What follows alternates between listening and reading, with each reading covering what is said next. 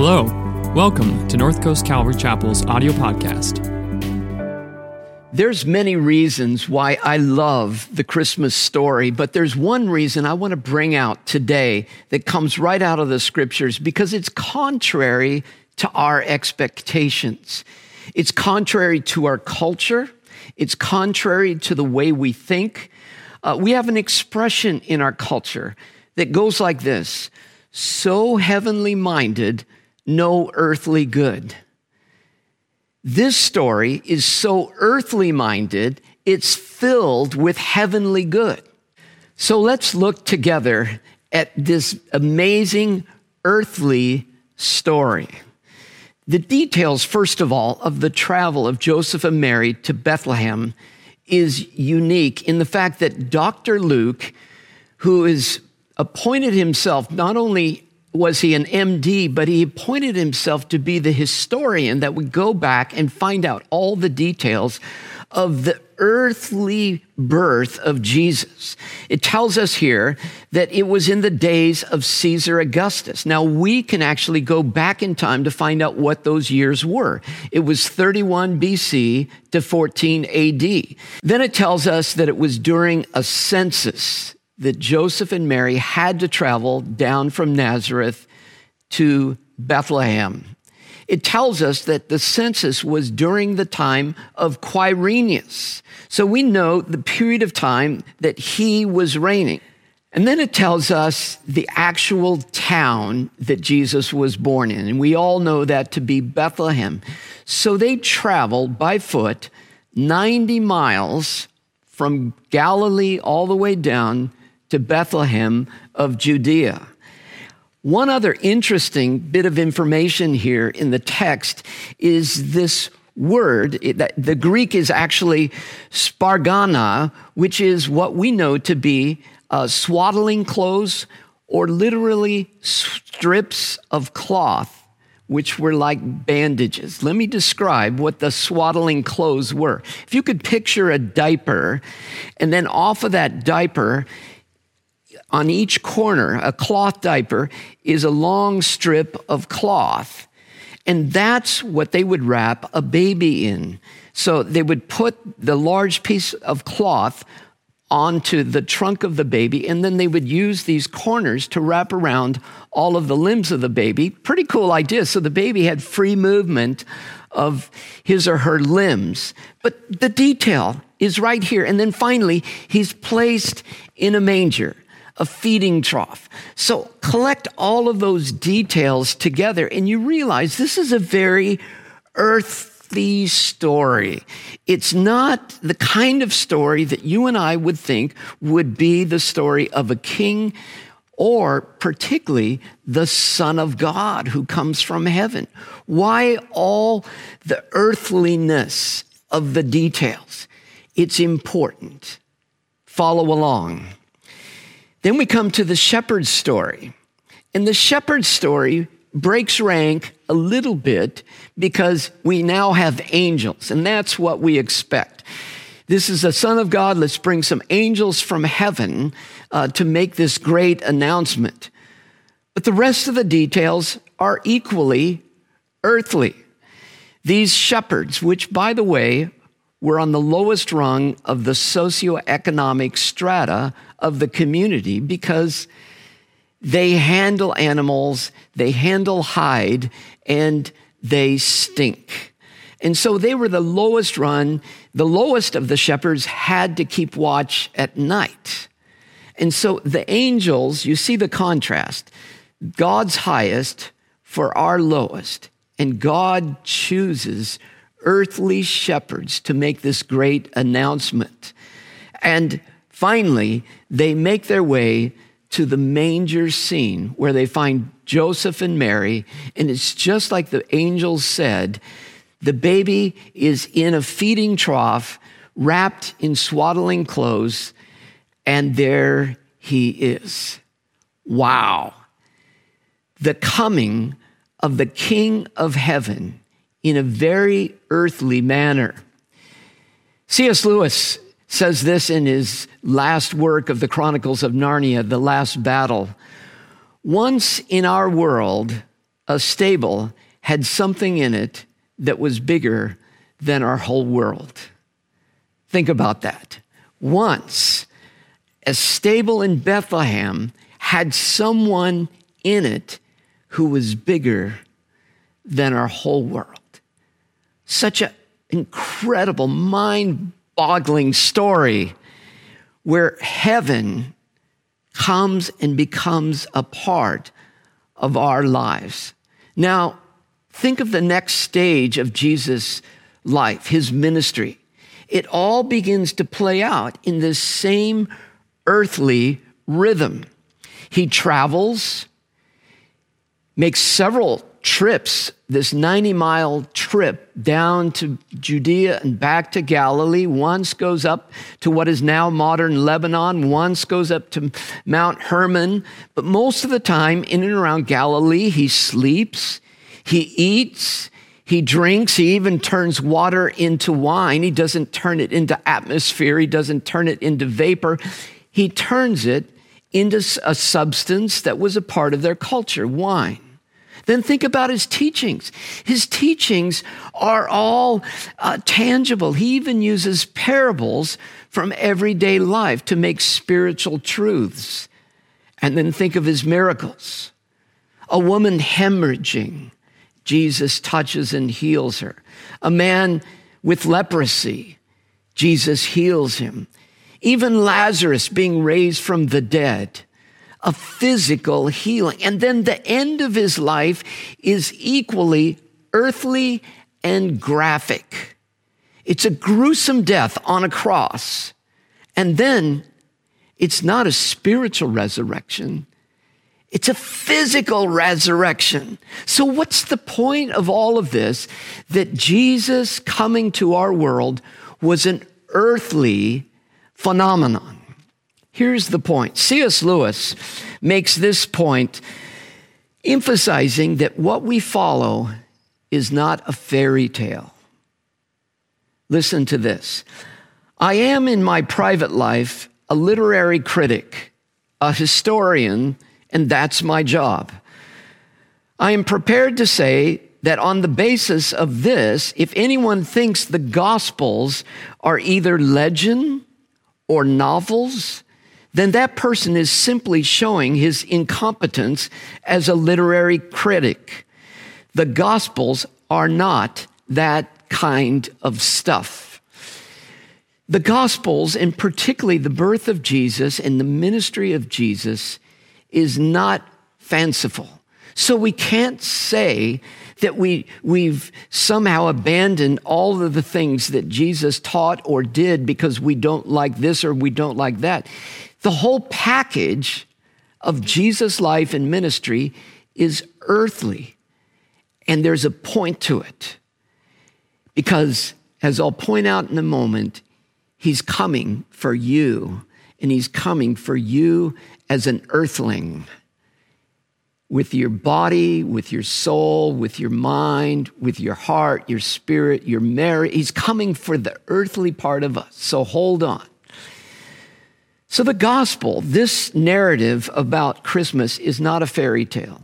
We celebrate fairy tales. We celebrate all kinds of fairy tales about the North Pole, about fairies, about sleighs flying through the air. Uh, we celebrate all of those. And I think they're quaint, they're wonderful, but that's not this. So, what I've noticed is our struggle as a culture is with a God who would come into the stuff of our lives. We struggle with that. Let me point out as the gospel, this earthly gospel, went west into the Greco Roman world, it gradually became otherworldly.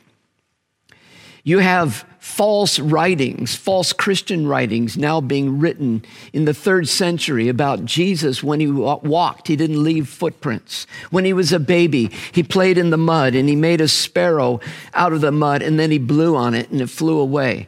These are fanciful stories that later Christians began to write about Jesus. Why? Because Rome was full of mythical gods and goddesses Um, and, and, and we began to impose our culture, our Western Greek culture, on to the gospel. Plato is another example. Plato's writings, and a lot of us actually love his philosophy, but his writings made a difference between the earth and heaven. And he talked about the heaven being the real, the ultimate, and earth not being as significant and not as good. Earth bad, heaven good. You see, some of us think that way, don't you? Caught you, caught me. We think that way in our culture. It's Platonic, but it's not gospel. Then fast forward into the age of reason and beyond that into the age of enlightenment. Our Western thinkers began to tell us that the gospel, the miracles, God becoming a man, Jesus resurrecting literally from the dead, they began to tell us that that wasn't reasonable. And they began to strip the gospel down until finally you have thinkers in the Enlightenment essentially saying to the church, you know what, you guys, you guys just think about heaven. You guys just think about people's souls, but you leave the rest of the real world to us. We're dealing with the real world, and you guys just go deal with heaven and souls. And that's where we find ourselves today. That's largely how the outside world thinks of us as irrelevant, and largely because we've created a gospel that isn't earthly, it's only heavenly. N.T. Wright is one of the great scholars of our time to emphasize the very thing that I'm emphasizing here in a scholarly way. So that world is saying to us, you will deal with the real world and you just pray and talk about heaven. So here's what I want to do at the close of our message here. It's Christmas. And so what, how should it impact you and me? Let's take this arrow that's almost made of steel now that has people coming into the church and up into heaven and let's just bend that arrow. So it's heaven coming down to earth into the church and the church going out into the real world. Again, C.S. Lewis from his book Miracles. In the Christian story, God descends. He comes down, down from the heights of absolute being into time and space, down into our humanity. So, listen, my friends. It may sound strange to you, but what I want to say is we need an earthly Savior. Yes, He's fully God. Yes, He came from heaven. But He came to save you as an earthling and me as an earthling, not to make you an angel or me an angel. I think that would be pretty hard for me, but to make us redeemed earthlings. Listen to John 3:16. For God so loved you parentheses on earth that he gave his only begotten son. He came.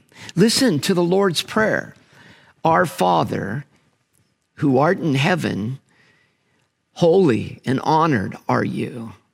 Thy kingdom come, thy will be done on earth as it is in heaven. And today, give us our daily bread. That means heal us from disease. That means provide for us. That means fix my marriage. That means uh, help me get a job. Then he says, and forgive us right here on earth, and then protect us from evil. So this arrow is coming down, not just going up.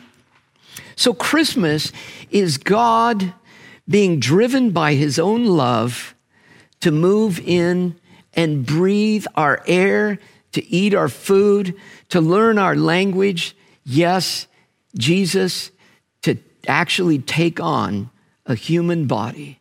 And in that context, he comes to redeem, here it is, all of you and all of me. What do you mean? He doesn't just want your soul in heaven, He wants your body redeemed. That's why Paul says in Romans to offer your bodies as living sacrifices. It's what we do with our mind, it's what we do with our hands, where we go with our feet, what we say with our mouth. He wants that. He redeems our bodies. He redeems our marriages. He redeems our business. He comes to be into the stuff of us. You can see why this is so important. His resurrection is physical, and so is your transformation. One day, you and I will have actually redeemed bodies. Aren't you glad? As I've told you many times, I'm going to be six foot seven and sing like Aretha Franklin. But for now, here I am, five seven, and singing not so good. We're going to have new bodies, but we're not going to be spirits floating around in the clouds. We'll be real people, real, tangible people. And just like Jesus in his redeemed body, uh, resurrected body, he ate fish and so you and I will be real because it's a real gospel and a real Christmas message. So, what's the take home? The take home is now we need a real surrender to a real Savior, a real giving all of me for all of Him. I want you to listen to a quote by someone you may know or heard of, Bono from the band U2. He says this The idea that there's a force of love and logic behind the universe is overwhelming to start with if you believe it. Actually, maybe even far fetched to start with. But the idea that that same love and logic would choose to describe itself as a baby born in straw and poverty is genius. And it brings me to my knees, literally. To me, as a poet, I am just in awe of that. It makes some sort of poetic sense. It's the thing that makes me a believer, though it didn't dawn on me for many years. It's the thing that makes me a believer. This real Savior for the real stuff of you. So, Merry Christmas. Tag, you're it. What do you do now? Give Him your whole life. All of you. It's time. Surrender. Christmas. Why not? Surrender all of the parts of you the big rooms and the closets, the pantries, all of the, the, the parts of you. And then go be an earthly Christian, not a pie in the sky Christian, but an earthly Christian, like Jesus says in Matthew 25 feed the hungry, give water to those that are thirsty, clothe the poor Visit those in prison. Listen to people who want to talk. Spend time with real people so that they can know that your love is tangible and real. So, we want to be so earthly minded that we bring heaven to earth. Let's pray. Father, we're thankful that the, the Christmas story is, in fact, absolutely true. That you weren't just a ghost, a spirit that came down amongst us, but that you literally became the missionary from heaven that came and ate our food, learned our language, lived in a Jewish culture, died on a real cross, and rose again physically from the dead. And so, God, today we give you all of us for all of you. Not just our soul, but our entire being. And then, God, we pray that this Christmas might be a jumpstart as to how we live our life going into 2021. That we might be so earthly minded that we begin to love others the way you have loved us. We pray in Jesus' name. Amen. Thanks for listening this week. If you're looking for ways to serve, give, or get connected, please visit our website, northcoastcalvary.org.